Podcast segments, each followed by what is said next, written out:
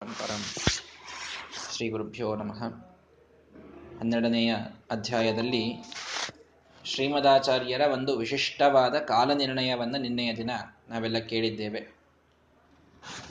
ಈ ಚೇಕಿತಾನ, ಕೃತವರ್ಮ, ಸಾತ್ಯಕಿ ಮೊದಲಾದವರ ಜನನ ಉದ್ಧವ, ಆಮೇಲೆ ಯುಧಿಷ್ಠಿರನ ಜನ್ಮ, ಯುಧಿಷ್ಠಿರನ ನಂತರದಲ್ಲಿ ಒಂದು ವರ್ಷವಾದ ಮೇಲೆ ಅಶ್ವತ್ಥಾಮನ ಜನ್ಮ ಅಶ್ವತ್ಥಾಮ ಹುಟ್ಟಿದ ನಾಲ್ಕೇ ದಿವಸಕ್ಕೆ ದುರ್ಯೋಧನನ ಜನ್ಮ. ದುರ್ಯೋಧನ ಹುಟ್ಟಿದ ಎರಡೇ ದಿವಸಕ್ಕೆ ಭೀಮಸೇನ ದೇವರು ಹುಟ್ಟಿದ್ದಾರೆ. ಭೀಮಸೇನ ದೇವರಿಗೆ ಎರಡು ತಿಂಗಳುಗಳಿದ್ದಾಗ ಬಲರಾಮನ ಜನ್ಮ. ಬಲರಾಮ ದೇವರು ಆ ಕಡೆಗೆ ಮೂರು ತಿಂಗಳದವರಿದ್ದಾಗ ಸಾಕ್ಷಾತ್ ಭಗವಂತ ಕೃಷ್ಣ ಪರಮಾತ್ಮ ಪ್ರಾದುರ್ಭೂತನಾಗಿದ್ದಾನೆ ಅನ್ನುವಂತಹ ಸುಂದರವಾದ ಕಾಲನಿರ್ಣಯ. ಯಾರು ಯಾವಾಗ ಜನನವನ್ನ ತಾಳಿದ್ರು ಅನ್ನೋದನ್ನ ಶ್ರೀಮದಾಚಾರ್ಯ ತಿಳಿಸಿಕೊಟ್ರು ನಿನ್ನೆಯ ದಿನ. ಅದನ್ನು ಕೇಳಿದ್ದೇವೆ ಈ ರೋಹಿಣಿಗೆ ಬಲರಾಮ ದೇವರು ಹುಟ್ಟಲಿಕ್ಕೆ ಏನು ಕಾರಣ ಅಂತ ಶ್ರೀಮದಾಚಾರ್ಯ ತಿಳಿಸ್ಕೊಡ್ತಾ ಇದ್ದಾರೆ. ವಸುದೇವ ದೇವಕಿಯರು ಕಶ್ಯಪ ಅದಿತಿಯರಾದಾಗ ಒಂದು ವಿಶಿಷ್ಟವಾದ ತಪಸ್ಸನ್ನ ಮಾಡಿದ್ರು.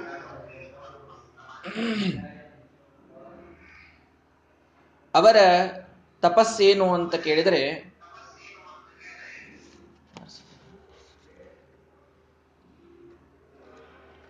ಮೂರು ಜನ್ಮಗಳಲ್ಲಿ ಭಗವಂತ ನಮಗೆ ಮಗನಾಗಿ ಬರಬೇಕು ಅಂತ. ಅದಕ್ಕೆ ಇವತ್ತು ವಿಶೇಷ ವಾಮನ ಜಯಂತಿ ಇವತ್ತು. ಅದಿತಿ ಕಶ್ಯಪರ ತಪಸ್ಸಿಗೆ ಒಲಿದು ಭಗವಂತ ಮೊದಲನೇ ಅವತಾರ ಅವರಲ್ಲಿ ಮಾಡಿದ್ದು ವಾಮನ ರೂಪಿಯಾಗಿ. ವಾಮನ ರೂಪಿಯಾದ ಭಗವಂತ ತಾನು ಜನ್ಮವನ್ನ, ಪ್ರಾದುರ್ಭಾವವನ್ನ ಅಲ್ಲಿ ಪಡೀತಾನೆ. ಸಾಕ್ಷಾತ್ ಅದಿತಿಯಲ್ಲೇನೆ ಅವನು ಹುಟ್ಟಿದ್ದು. ಆ ಮೊದಲನೇ ಜನ್ಮ ಭಾದ್ರಪದ ದ್ವಾದಶಿ, ಶ್ರವಣ, ಶ್ರವಣಾಯುಕ್ತ ದ್ವಾದಶಿ ಅಂತ ಕರಿತೇವೆ. ಅಲ್ಲಿ ಭಾಗವತದಲ್ಲಿ ಶ್ರಾವಣೇ ದ್ವಾದಶ್ಯಾಮ್ ಅಂತ ಬರ್ತದೆ. ಆವಾಗ ಶ್ರಾವಣ ಮಾಸದ ದ್ವಾದಶಿ ಅಂತ ಅನಿಸ್ತದೆ ನಮಗೆ. ಅಲ್ಲ, ಶ್ರವಣ ನಕ್ಷತ್ರ ಯಾವ ದ್ವಾದಶಿ ಇರ್ತದೋ ಆ ದ್ವಾದಶಿ ಅಂತ. ಅದು ಭಾದ್ರಪದ ಮಾಸದಲ್ಲಿ ಇರ್ತದೆ ಯಾವಾಗಲೂ, ಶ್ರವಣ ನಕ್ಷತ್ರ ಇದ್ದ ದ್ವಾದಶಿ. ಹೀಗಾಗಿ, ಆ, ಶ್ರವಣ ನಕ್ಷತ್ರ ಇದ್ದ ದ್ವಾದಶಿ ಅತ್ಯನ್, ಅತ್ಯಂತ ಪವಿತ್ರವಾದ ಭಗವದ್ದಿನ ಅಂದು ವಾಮನ ಪರಮಾತ್ಮ, ವಾಮನ ರೂಪಿಯಾಗಿ ಅವನು ಅದಿತಿಯಲ್ಲಿ ತಾನು ಜನನವನ್ನು ತಾಳ್ತಾನೆ. ಹುಟ್ಟಿದಾಗೇನೆ ಎಂಟು ವರ್ಷದ ಅಜಿನ ದಂಡ, ಕಮಂಡಲು ಮೇಖಲಾ ರುಚಿರ, ಪಾವನ, ವಾಮನ ಮೂರ್ತಯೇ ಅಜಿನ, ಕೃಷ್ಣಾಜಿನ, ದಂಡ, ಕಮಂಡಲು, ಉಡಿದಾರ ಎಲ್ಲವನ್ನು ಕಟ್ಟಿಕೊಂಡು ಕೌಪೀನವನ್ನು ಧಾರಣ ಮಾಡಿ ಎಂಟು ವರ್ಷದ ಕೂಸಿನಂತೆ ಭಗವಂತ ಒಂದೇ ಕ್ಷಣದಲ್ಲಿ ಅಲ್ಲಿ ಅದಿತಿಯಲ್ಲಿ ಬೆಳೆದು ನಿಲ್ತಾನೆ. ಮಿತ ಜಗತ್ರಿತಯಾಯ ಜಿತಾರಯೇ ನಿಗಮ ವಾಕ್ಪಟವೇ, ವಟವೇ ನಮಃ ಅಂತ ವಟುರೂಪವನ್ನು ಧರಿಸಿದಾಗ ಅವನ ಉಪನಯನವನ್ನು ಮಾಡಬೇಕು ಅಂತ ಮಾಡಿದರೆ ಎಲ್ಲ ದೇವತೆಗಳು ಬಂದು ಆ ಮಾತೃಭಿಕ್ಷೆಯಲ್ಲಿ ಅವರು ಒಬ್ಬರು ಕೌಪೀನವನ್ನ, ಒಬ್ಬರು ಮೇಖಲಾವನ್ನ, ಗಂಗೆ ಬಂದು ಪಾದುಕೆಯನ್ನು ಕೊಡ್ತಾಳೆ.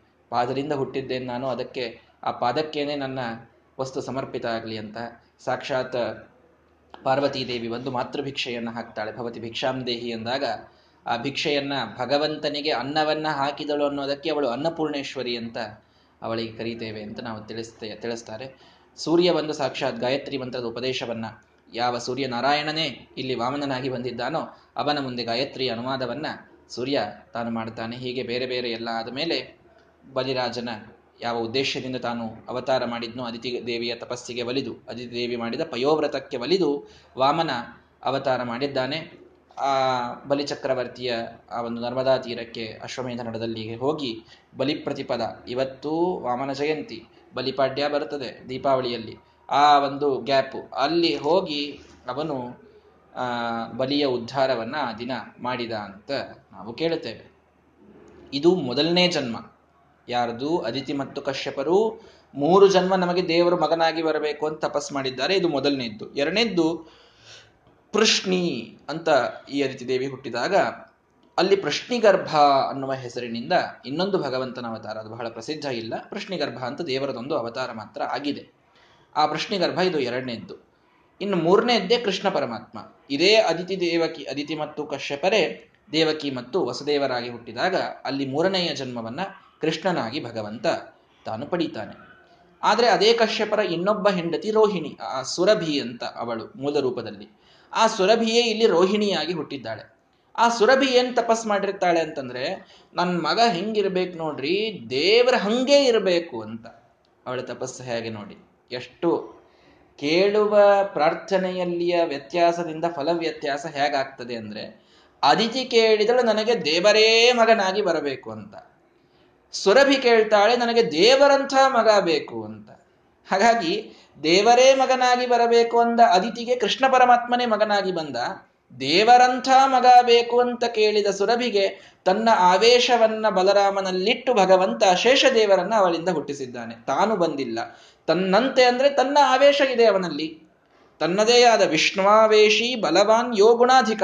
ಯಾವನು ಭಗವಂತನಂತೆ ಇದ್ದಾನೆ, ಬಲವ, ಭಾರಿ ಬಲ, ಭಾರಿ ಗುಣ ಇದ್ದವ, ಅವ ನನ್ನ ಮಗ ಆಗ್ಲಿ ಅಂತ ತಪಸ್ಸು ಮಾಡಿದ್ಲು ರೋಹಿಣಿ. ಆದ್ದರಿಂದ ಆ ಭಗವಂತನ ಶುಕ್ಲಕೇಶದಿಂದ ಕೂಡಿದ ದೇವ ಶೇಷದೇವರು ಅಲ್ಲಿ ಬಲರಾಮನಾಗಿ ಅವತಾರ ಮಾಡಿದ್ದಾರೆ. ಹೀಗಾಗಿ ನಮ್ಮ ಆಚಾರ್ಯ ಹೇಳ್ತಿರ್ತಾರೆ ಯಾದೃಶಿ ಯಸ್ಯ ಭಾವನ, ಸಿದ್ಧಿಸಿ, ಸಿದ್ಧಿರ್ಹಿ ತಾದೃಶಿ ಅಂತ. ಯಾವನ ಭಾವನೆ ಹೇಗಿದೆಯೋ ಆ ರೀತಿಯಲ್ಲಿ ಸಿದ್ಧಿ ಅವನಿಗೆ ಬರ್ತದೆ ಅಂತ. ದೇವರೇ ಬೇಕು ಅಂತ ತಪಸ್ಸು ಮಾಡಿದ ದೇವಕಿ ದೇವರನ್ನೇ ಪಡೆದಿದ್ದಾಳೆ. ದೇವರಂಥವನು ಬೇಕು ಅಂತ ತಪಸ್ಸು ಮಾಡಿದ ರೋಹಿಣಿಗೆ ಭಗವಂತನ ಆವೇಶ ಇದ್ದ ಬಲರಾಮ ದೇವರು ಮಗನಾಗಿ ಹುಟ್ಟಿದ್ದಾರೆ. ಹೀಗಾಗಿ ಅವರ್ಧತಾಸೌ ಹರಿಶುಕ್ಲಕೇಶ ಸಮಾವೇಶಿ ಗೋಕುಲೆ ರೌಹಿಣೇಯ. ಆ ರೌಹಿಣೇಯ, ಅರ್ಥಾತ್ ಬಲರಾಮದೇವರು, ಅತ್ಯಂತ ಅದ್ಭುತವಾದ ರೀತಿಯೊಳಗೆ ಭಗವಂತನ ಆವೇಶವನ್ನು ಒಳಗಿಟ್ಟುಕೊಂಡು ತಾವು ಬೆಳೀತಾ ಇದ್ದಾರೆ. ಆ ಬಲರಾಮದೇವರ ಜೊತೆಗೆ ಕೃಷ್ಣೋಪಿ ಲೀಲಾಲಲಿತಾ ಪ್ರದರ್ಶಯನ್, ಅತ್ಯದ್ಭುತವಾದ ಲೀಲೆಗಳನ್ನು ತೋರಿಸ್ತಾ ಕೃಷ್ಣ ಪರಮಾತ್ಮ, ಬಲದ್ವಿತೀಯ ರಮಯಾ ಮಾಸಗೋಷ್ಠಂ ಬಲರಾಮನ ತಮ್ಮ ಅಂತೆ ಪ್ರಸಿದ್ಧನಾಗಿ. ಅವನು ಗೋಕುಲವನ್ನ ಬಹಳ ಸಂತೋಷಪಡಿಸಿದ್ದಾನೆ. ಗೋಕುಲದ ಎಲ್ಲ ಜನರನ್ನ ಸಂತೋಷಪಡಿಸಿದ್ದಾನೆ. ಅನೇಕ ಲೀಲೆಗಳನ್ನ ತೋರಿದ ಅಂತ ಕೇಳುತ್ತೇವೆ. ಆ ಎರಡು ಮೂರು ಲೀಲೆಗಳನ್ನ ಶ್ರೀಮದಾಚಾರ್ಯರು ಮುಖ್ಯವಾಗಿ ನಿರ್ಣಯ ಮಾಡಿ ಹೇಳ್ತಾರೆ. ಏನು? ಸ ಪ್ರಾಕೃತಂ ಶಿಶುಮಾತ್ಮಾನ ಮುಚ್ಚೈರ್ವಿಜಾನಂತ್ಯ ಮಾತುರಾದರ್ಶನಾಯ. ಇದು ಒಂದು ಪ್ರಾಕೃತಿಕ ಶಿಶು. ನನಗೆ ಹುಟ್ಟಿದ ಮಗ ಇವನು. ದೇವರು ಅಂತ ಕಡಿತನಕ ತಿಳಿದೇ ಇಲ್ಲ ನಮ್ಮ ಯಶೋದೆ ನನ್ನ ಕೂಸು ನನ್ನ ಕೂಸು ಅಂತ ಕೂತ್ಲು. ಹೀಗಾಗಿ ನನ್ನ ತಾಯಿಗೆ ನಾನು ಯಾರು ಅಂತ ಸ್ವಲ್ಪ ಆದರೂ ಗೊತ್ತಾಗಬೇಕಲ್ಲ ಅಂತ ಹೇಳಿ ವಿಜೃಂಭಮಾಣ ಒಂದು ಏಳು ತಿಂಗಳು ಇತ್ರಿ ಕೂಸಿಗೆ. ಕೂಸಿಗೆ ಏಳು ತಿಂಗಳ ಇದ್ದಾಗ ತೊಟ್ಟಿಲಲ್ಲಿ ಹಾಕಿ ತೂಗ್ತಾ ಇದ್ದಾಳೆ ತೂಗ್ತಾ ಇದ್ದಾಳೆ.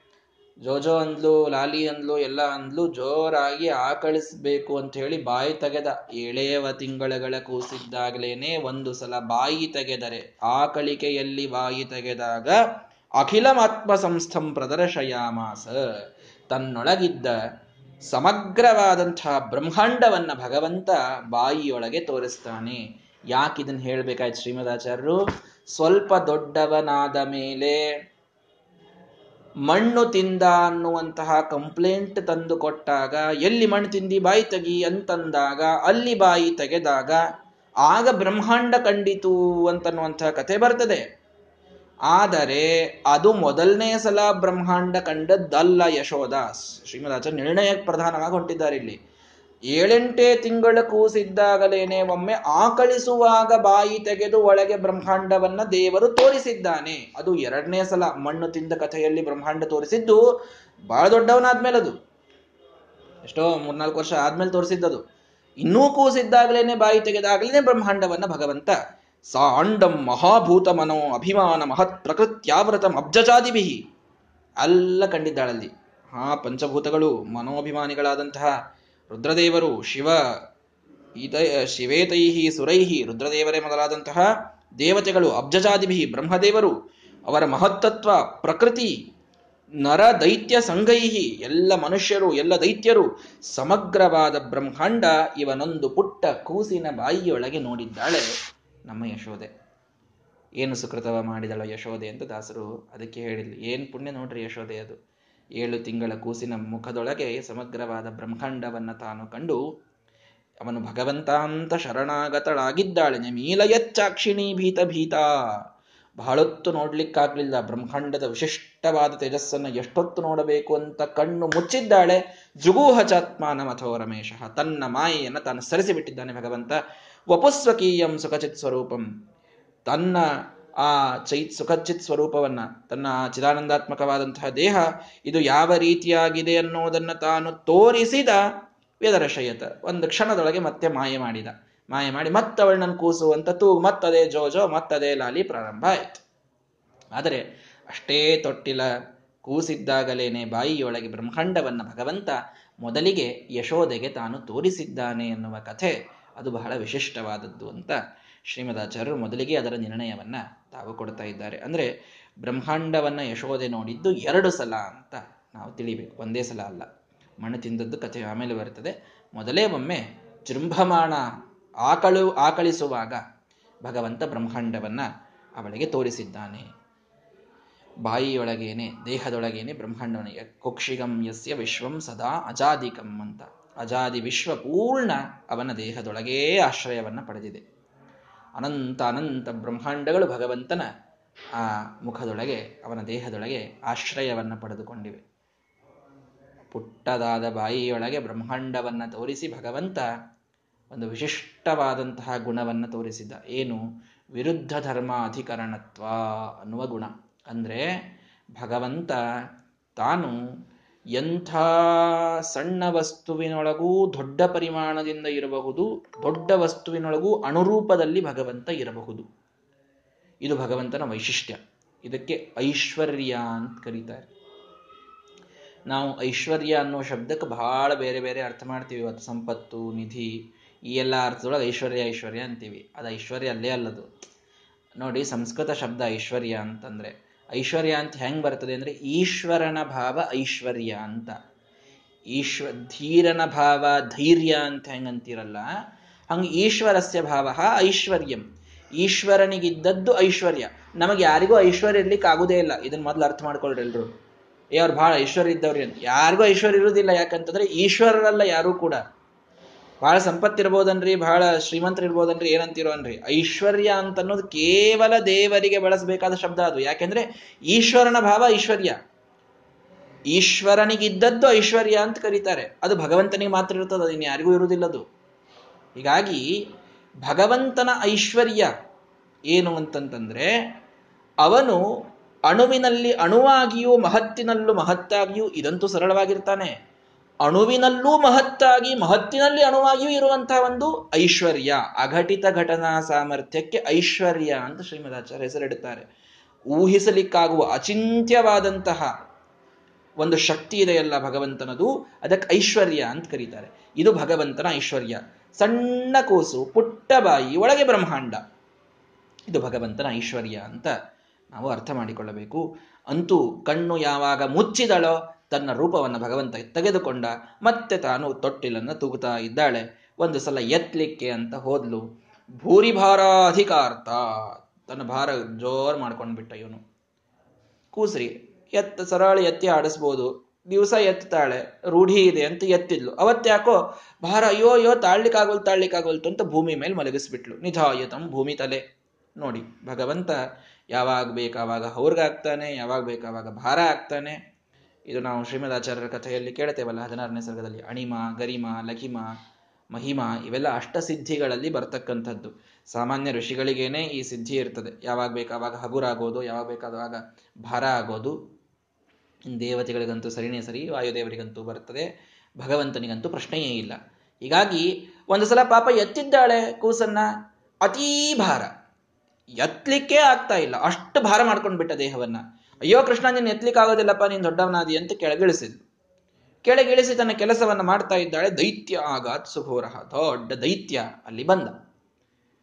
ತೃಣಾವರ್ತ ನಾಮತ ಹಾ ಕಂಸನ ಒಬ್ಬ ಸೇವಕ ತೃಣಾವರ್ತ ಅಂತ ಅವನ ಹೆಸರು. ಅವನು ಅತ್ಯುಗ್ರಂ ಚಕ್ರವಾತಂ ಸೃಷ್ಟ ಅತಿಘೋರವಾದ ಝಂಝಾವಾತವನ್ನ, ಬಿರುಗಾಳಿಯನ್ನ ಎಬ್ಬಿಸಿದ್ದಾನೆ. ಇಡೀ ಗೋಕುಲದ ತುಂಬ ಬಿರುಗಾಳಿ. ಗೋಕುಲ ಊರು ಬಿರುಗಾಳಿಗೆ ತತ್ತರಿಸಿ ಎಲ್ಲವೂ ಹಾರಿ ಹಾರಿ ಹೋಗ್ತಾ ಇದೆ. ಅಂಥ ಸಂದರ್ಭದೊಳಗೆ ಆ ಬಿರುಗಾಳಿ ಜೋರಾಗಿ ಬಂದದ್ದೇ ಕೃಷ್ಣನನ್ನ ಎತ್ತಿಕೊಂಡು ಆ ಶಿಶುವನ್ನ ಎತ್ತಿ ಅಗಾದ ಅಂತರಿಕ್ಷಂ ಸತೇನ ಶಸ್ತ. ಅಂತರಿಕ್ಷಕ್ಕೆ ಮೇಲೆ ಹೋಗಿದೆ ಬಿರುಗಾಳಿ, ಜೋರಾಗಿ ಮೇಲೆ ಹಾರಿದೆ. ಗಾಳಿಯ ರೂಪದಲ್ಲಿ ತಿರುಗಿ ತಿರುಗಿ ಜೋರಾಗಿ ಕೃಷ್ಣನನ್ನ ಮೇಲೆ ಕರೆದುಕೊಂಡು ಹೋದ. ಏನು ಮಾಡಲಿಲ್ಲ ಕೃಷ್ಣ ಎಲ್ಲರೂ ಗಾಬರಿಯಾಗಿದ್ದಾರೆ, ಏನಾಗತ್ತೋ ಏನಾಗತ್ತೋ ಕೃಷ್ಣನಿಗೆ ಏನಾಯ್ತೋ ಅಂತ ಗಾಬರಿಯಾದರೆ ಭಗವಂತ ಅವನ ಈ ಒಂದು ವರ್ಷದ ಕೂಸು ಇನ್ನೂ ಇಲ್ಲ. ಅವನ ಕಂಠವನ್ನು ಜೋರಾಗಿ ತಾನು ಹಿಡಿದಿದ್ದಾನೆ. ಆ ಕಂಠಗ್ರಹಣವನ್ನು ಮಾಡಿದರೆ ಆ ಕಂಠದೊಳಗಿಂದ ವಾಯು ಮೇಲಿನ ಉಸಿರು ಮೇಲೆ ಕೆಳಗಿನ ಉಸಿರು ಕೆಳಗೆನ್ನುವಷ್ಟರ ಮಟ್ಟಿಗೆ ಎಂಥ ಘೋರ ದೈತ್ಯ. ಇವನು ಒಂದು ವರ್ಷದ ಕೂಸು. ಅದಕ್ಕೆ ಶ್ರೀಮದ್ ಆಚಾರ್ಯ ಮೊದಲೇ ಹೇಳಿಬಿಟ್ರು, ಏನು ಇಲ್ಲಿ ಭಗವಂತ ಬೆಳೆದ ಅಂತೇನಂತೀರಲ್ಲ, ಇದು ಲೋಕದೃಷ್ಟಿಯ ಇವ ಅಂತ.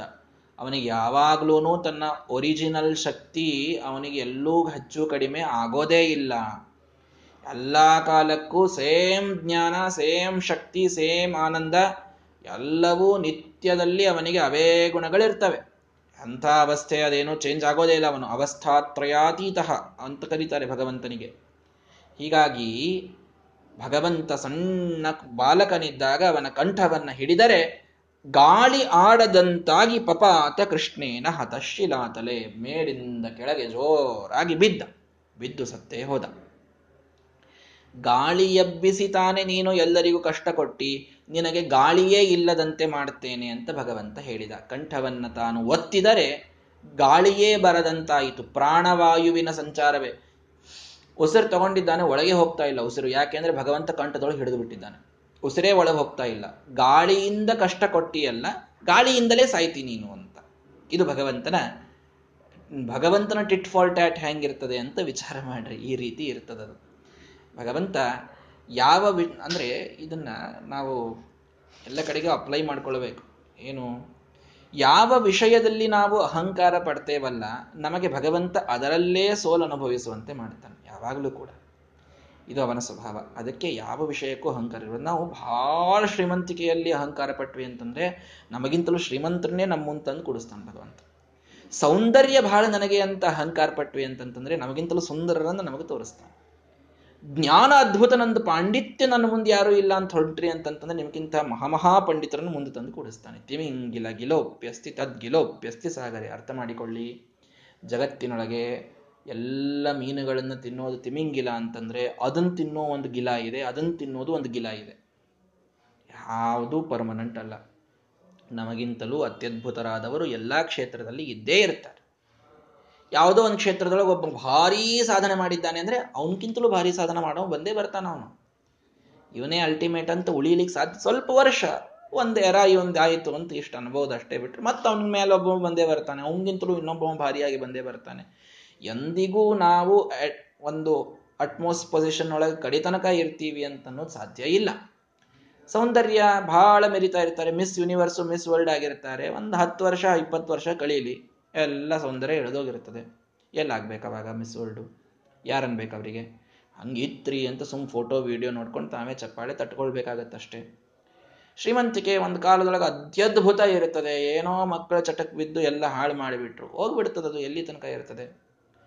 ಯಾವ ಸಂಪತ್ತು ನಮಗೆ ಪರ್ಮನೆಂಟ್ ಆಗಿ ಶಾಶ್ವತವಾಗಿ ದೊರೆಯುತ್ತದೆ ವಿಚಾರ ಮಾಡಿ. ಎಂದಿಗೂ ದೊರೆಯೋದಿಲ್ಲ. ಯಾವ ವಿಷಯದಲ್ಲೂ ಅಹಂಕಾರ ಪಡಬಾರದು. ಯಾವ ವಿಷಯದಲ್ಲಿ ಅಹಂಕಾರ ಪಟ್ಟು ಇನ್ನೊಬ್ಬರಿಗೆ ಕಷ್ಟ ಕೊಡ್ತೇವೋ? ನಾನು ಭಾರಿ ಜ್ಞಾನಿ ಅನ್ನೋದಕ್ಕೆ ನಾಲ್ಕು ಜನ ಮುಂದೆ ಕೂತಾಗ ಅವರಿಗೆ, ಅವರು ಎಷ್ಟು ದಡ್ಡ ಇದ್ದಾರೆ ಅಂತ ನಾನು ತೋರಿಸಿದೆ ಅಂತಂತಂದ್ರೆ. ನನ್ನ ಸೌಂದರ್ಯ ಬಹಳ ಚಂದ, ಭಾರಿ ಇದೆ ಅನ್ನೋದಕ್ಕೆ ನಾಲ್ಕು ಜನ ಕುರೂಪಿಗಳನ್ನು ಮುಂದೆ ನಿಂತ್ಕೊಂಡು ನಾನು ಅಹಂಕಾರದಿಂದ ಅವರಿಗೆ ಚುಚ್ಚಿ ಮಾತಾಡಿದೆ ಅಂತಂದ್ರೆ, ನನ್ನ ಶ್ರೀಮಂತಿಕೆ ಅತ್ಯದ್ಭುತ ಅಂತ ಹೇಳಿ ಬಡವರನ್ನ ಹೀಯಾಳಿಸಿದರೆ, ಯಾವ ಗಾಳಿಯಿಂದ ಕಷ್ಟ ಕೊಟ್ಟ ತೃಣಾವರ್ತ ಇಡೀ ಗೋಕುಲಕ್ಕೆ ಅದೇ ಗಾಳಿ ಅವನಿಗೆ ಸಿಗದಂತೆ ಮಾಡಿ ಭಗವಂತ ಕೊಂದ. ಹಾಗಾಗಿ ಯಾವ ವಿಷಯಕ್ಕೆ ಅಹಂಕಾರ ಪಟ್ಟು ಇನ್ನೊಬ್ಬರಿಗೆ ಕಷ್ಟ ಕೊಡುತ್ತೇವೋ, ಅದೇ ವಿಷಯದಲ್ಲಿ ಭಗವಂತ ನಮಗೆ ಸೋಲನುಭವಿಸುವಂತೆ ಮಾಡಿ ನಮ್ಮನ್ನ ಕೆಳಗೆ ಹಾಕ್ತಾನೆ. ತೃಣಾವರ್ತನ ಸಂಹಾರದಿಂದ ಇಂತಹ ಅತ್ಯದ್ಭುತವಾದಂತಹ ಒಂದು ಸಂದೇಶವನ್ನ ಭಗವಂತ ಕೊಡ್ತಾ ಇದ್ದಾನೆ. ಇನ್ನು ಮಚರ್ ಇನ್ನೂ ಒಂದು ಹೇಳ್ತಿದ್ರು. ಏನು ಅಂದ್ರೆ, ಯಾವ್ದು ಬಹಳ ಬೇಗ ಬರ್ತದೆ ನೋಡ್ರಿ, ಅದು ಬಹಳ ಲಘು ಹೋಗ್ತದೆ ಅಂತ ತಿಳ್ಕೊಳ್ರಿ ಅಂತ. ಅಂದ್ರೆ ಬಿರುಗಾಳಿ ಜೋರಾಗಿ ಬಂತು. ಜೋರಾಗಿ ಬಂದು ಕೃಷ್ಣನ ಮೇಲೆ ಕರ್ಕೊಂಡು ಹೋಗಿತ್ತು, ಅಷ್ಟೇ ಧಪ್ ಅಂತ ಬಿದ್ದ್ಬಿಡ್ತು ಯಾರು ಬಹಳ ಬೇಗ ಮ್ಯಾಲೆ ಇರ್ತಾರೆ ಅವ್ರು ಬಹಳ ಬೇಗ ಬೀಳ್ತಾರೆ ಅಂತ. ಅಂದ್ರೆ ಏನು ಅಂದ್ರೆ ನಮ್ಮ ಆಚಾರ ಹೇಳ್ತಾರೆ ಧರ್ಮ, ಸಿದ್ಧಿ ಇದೆಲ್ಲ ಏನಿದೆ ಅಲ್ಲ ಇಲ್ಲಿ ಈ ವಿಷಯದಲ್ಲಿ? ಇದು ಗ್ರಾಜುವಲ್ ಪ್ರೊಸೆಸ್ ಅಂತ ಅರ್ಥ ಮಾಡ್ಕೊಳ್ರಿ ಅಂತ.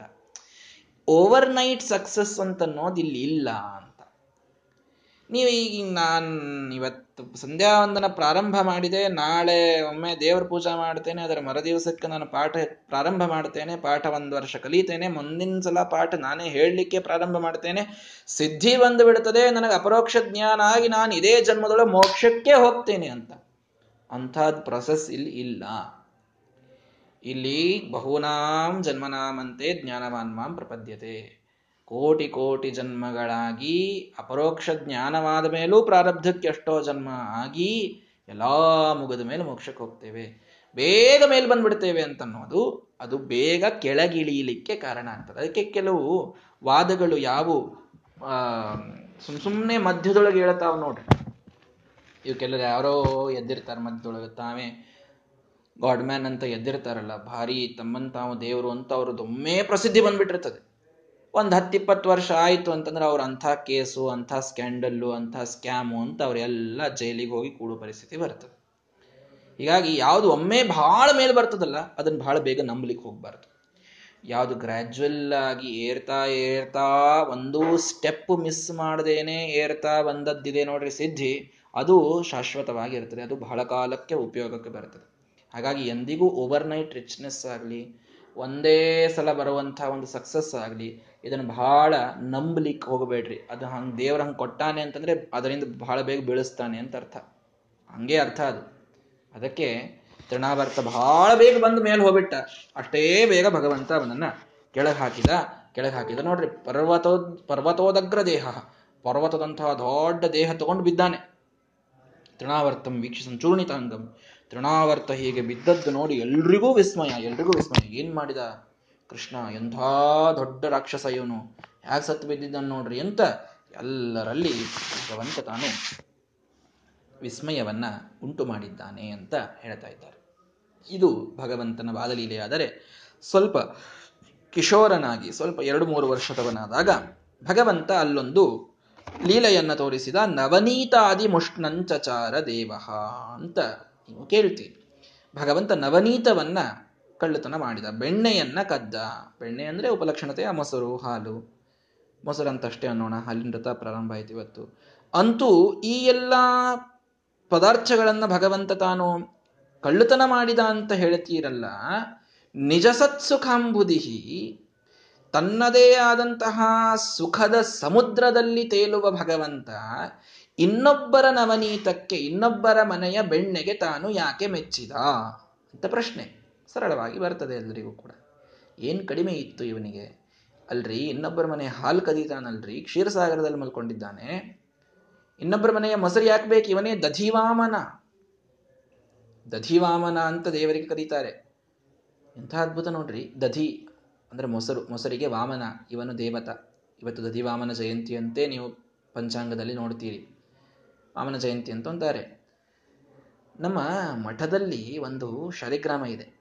ದಧಿವಾಮನ ಶಾಲಿಗ್ರಾಮ ಅಂತಿದೆ. ಅದರ ವೈಶಿಷ್ಟ್ಯ ಹೇಗೆ ಅಂತಂದ್ರೆ, ನಿಜವಾಗಿ ಇದೆಲ್ಲವೂ ಕಲಿಯುಗದೊಳಗೆ ಇಂಥ ಒಂದು ಅಧರ್ಮದ ತಾಂಡವದ ಮಧ್ಯದೊಳಗೆ ನಾವು ಇಂಥ ಪದಾರ್ಥಗಳನ್ನು ನೋಡೋದಿದೆ ಅಲ್ಲ, ಇದು ನಮ್ಮ ಎಷ್ಟು ಜನ್ಮಗಳ ಪುಣ್ಯವೋ ಗೊತ್ತಿಲ್ಲ. ಒಂದು ಶಾಲಿಗ್ರಾಮ ಇದೆ. ಶ್ರೀಮದ್ ಆಚಾರ್ಯ ಪೂಜೆ ಮಾಡಿದ ಶಾಲಿಗ್ರಾಮ, ದಧಿವಾಮನ ಶಾಲಿಗ್ರಾಮ ಅಂತಿದೆ ಅದು. ನೀವೊಂದು ದೊಡ್ಡ ಪಾತ್ರೆಯೊಳಗೆ ದೊಡ್ಡ ಪಾತ್ರೆ, ಅದರೊಳಗೆ ಹಾಲು ತುಂಬಿ ತಂದು ಇಡ್ರಿ. ಹಾಲು ತುಂಬಿದ ಆ ಪಾತ್ರೆಯೊಳಗೆ ಈ ದಧಿವಾಮನ ಶಾಲಿಗ್ರಾಮವನ್ನು ಎದ್ದಿ ಒಂದು ಸ್ವಲ್ಪ ಹೊತ್ತು ಬಿಟ್ಟು ನೋಡ್ರಿ ಇಡೀ ಪಾತ್ರೆ ಎಲ್ಲ ಮೊಸರಾಗಿರ್ತದೆ. ಇದು ದಧಿವಾಮನ ಶಾಲಿಗ್ರಾಮ ಇವತ್ತಿಗೂ ಮಠದಲ್ಲಿ ಇದ್ದಂಥ ಶಾಲಿಗ್ರಾಮ ಇದು.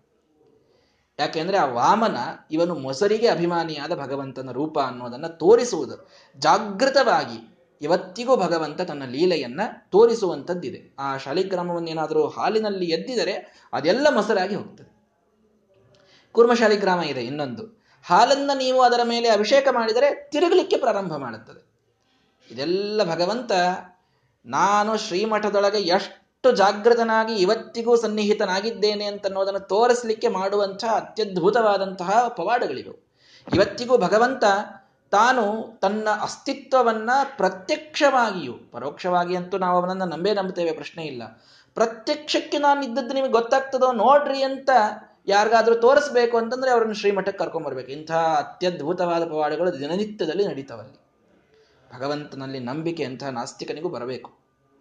ಹೀಗಾಗಿ ಆ ಕ್ಷೀರ ಆ ಕ್ಷೀರಾಭಿಷೇಕದಿಂದ ಲೋಲಾಡುವಂತಹ ಕೂರ್ಮ ಶಾಲಿಗ್ರಾಮ ವಾಮನ ದಧಿವಾಮನ ಶಾಲಿಗ್ರಾಮ ಇವೆಲ್ಲ ಶ್ರೀಮಠದ ಆಸ್ತಿ ಇದು. ಅತ್ಯದ್ಭುತವಾದ ಆಸ್ತಿ.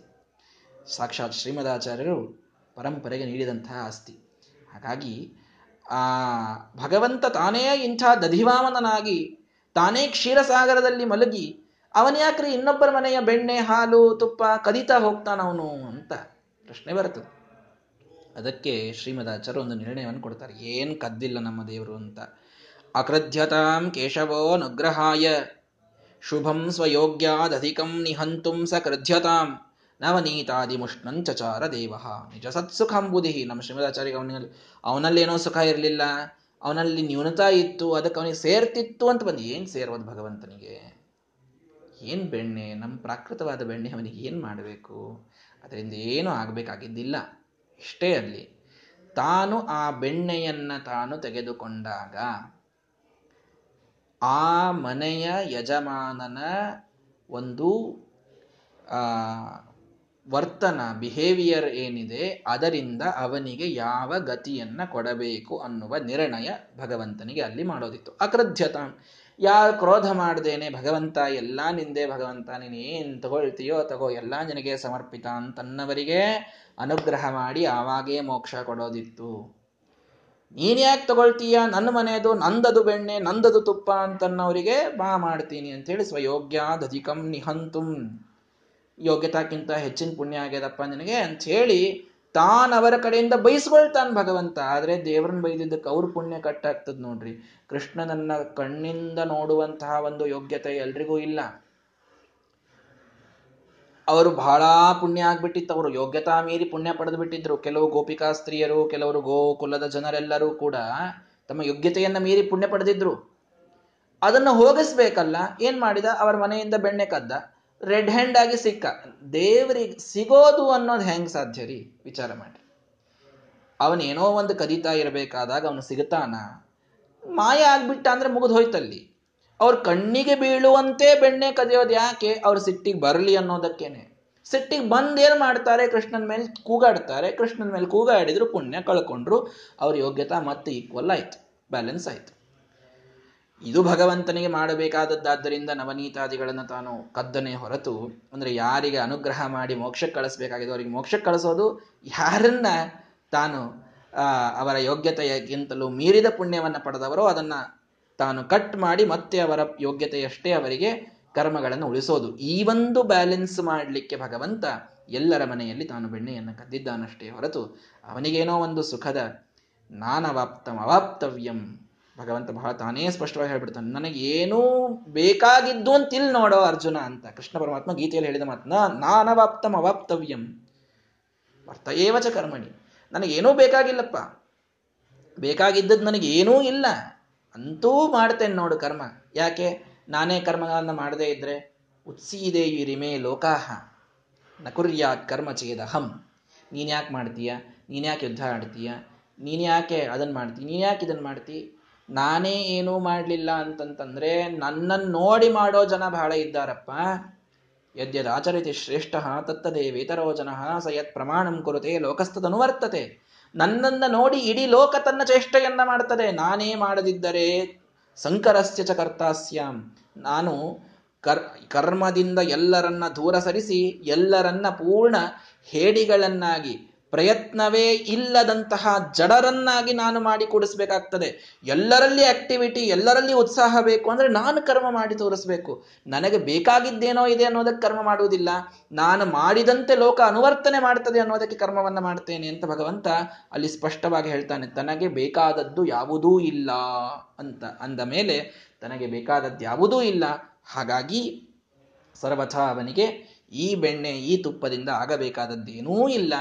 ಕೇವಲ ಆ ಗೋಕುಲದ ವಾಸಿಗಳಿಗೆ ತಮ್ಮ ಯೋಗ್ಯವಾದ ಫಲವನ್ನು ಕೊಡೋದಕ್ಕೆ ಭಗವಂತ ಆ ರೀತಿ ಮಾಡಿದ್ದಾನೆ. ಎಷ್ಟೋ ಜನ ಭಗವಂತನಿಗೆ ಸಮರ್ಪಣೆ ಮಾಡಿದವರಿದ್ದಾರೆ. ನೀನು ಏನು ತಗೊಳ್ತೀಯೋ ತಗೋ ಭಗವಂತ ಅಂದವರಿಗೆಲ್ಲರಿಗೂ ಮೋಕ್ಷವನ್ನು ಭಗವಂತ ಅಲ್ಲಿ ಕೊಟ್ಟಿದ್ದಾನೆ. ಸಿಟ್ಟಿಗೆ ಬಂದವರಿಗೆ ಮಾತ್ರ ಚೆನ್ನಾಗಿ ವ್ಯವಸ್ಥೆಯನ್ನು ಮಾಡಿದ್ದಾನೆ. ಭಾಗವತದಲ್ಲಿ ಅನೇಕ ಬಾಲ್ಯಲೀಲೆಗಳನ್ನು ಕೇಳ್ತೀರಿ. ಅದನ್ನು ಪ್ರಧಾನವಾಗಿ ಹೇಳ್ತಾ ಇಲ್ಲ. ನಿರ್ಣಯ ಯಾಕೆ ಹೀಗೆ ಭಗವಂತ ಮಾಡಿದ ಅನ್ನೋದನ್ನು ಮಾತ್ರ ಶ್ರೀಮದಾಚಾರ್ಯರು ತಿಳಿಸಿಕೊಟ್ಟಿದ್ದಾರೆ. ಇದಾದ ಮೇಲೆ ಮತ್ತೆ ಅರ್ಜುನ ಹಾಗೂ ನಕುಲ ಸಹದೇವರ ಜನ್ಮದ ಒಂದು ರಹಸ್ಯವನ್ನ ನಕುಲ ಸಹದೇವರು ಯಾಕೆ ಹುಟ್ಟಿದ್ರು? ಕುಂತಿಗಿತ್ತು. ಏನು? ಕುಂತಿ ತಾನು ದುರ್ವಾಸರ ಸಿದ್ಧಿಯನ್ನು ಪಡೆದಿದ್ಲು. ತಾನು ಯಾವ ದೇವತೆಗಳನ್ನು ಕರಿಬೇಕೋ ಅವಳನ್ನು ಕರೀತಾ ಇದ್ಲು, ಮಗನಾಗಿ ಬರ್ತಿದ್ರು. ಮೂರಾದ್ಮೇಲೆ ನಾನು ಬೇಡ ಅಂದ್ಬಿಟ್ಟಿದ್ಲು ಅವಳು. ನಕುಲ ಸಹದೇವರು ಮಾದ್ರಿಯಿಂದ ಹುಟ್ಟಿದ್ದಾರೆ. ಮಾದ್ರಿಗೆ ಮಂತ್ರದ ಸಿದ್ಧಿನೇ ಇಲ್ಲ ಅವಳಿಗೆ. ಅವಳಿಗೆ ಹೆಂಗ್ ಬಂತು ಅನ್ನೋದೆಲ್ಲ ಪ್ರಶ್ನೆ ಶ್ರೀಮದಾಚಾರ್ಯದಕ್ಕೆ ಒಳ್ಳೆ ನಿರ್ಣಯಗಳನ್ನು ಕೊಡ್ತಾರೆ. ನಾಳೆಯ ದಿನ ಅದನ್ನು ನೋಡೋಣ. ಶ್ರೀಕೃಷ್ಣ ಅರ್ಪಣ ಮಸ್ತು. ಹರಯೇ ನಮಃ.